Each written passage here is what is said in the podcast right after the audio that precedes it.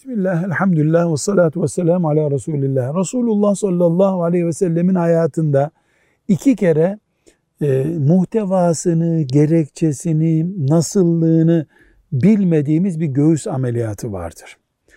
Biri çocukken olmuştur, diğeri de Miraç öncesi dönemde olmuştur. İki kere Resulullah sallallahu aleyhi ve sellemin bir göğüs ameliyatı geçirdi ama bu bizim e, kalp ameliyatına benzer bir ameliyat olarak anlaşılması yanlıştır. Damar ameliyatı, bypass filan değil. Nasıllığını, niteliğini Allah biliyor, biz bilmiyoruz ama meleklerin e, eliyle, mecazi manada meleklerin eliyle bir göğüs ameliyatı geçirmiştir sallallahu aleyhi ve sellem. Velhamdülillahi Rabbil Alemin.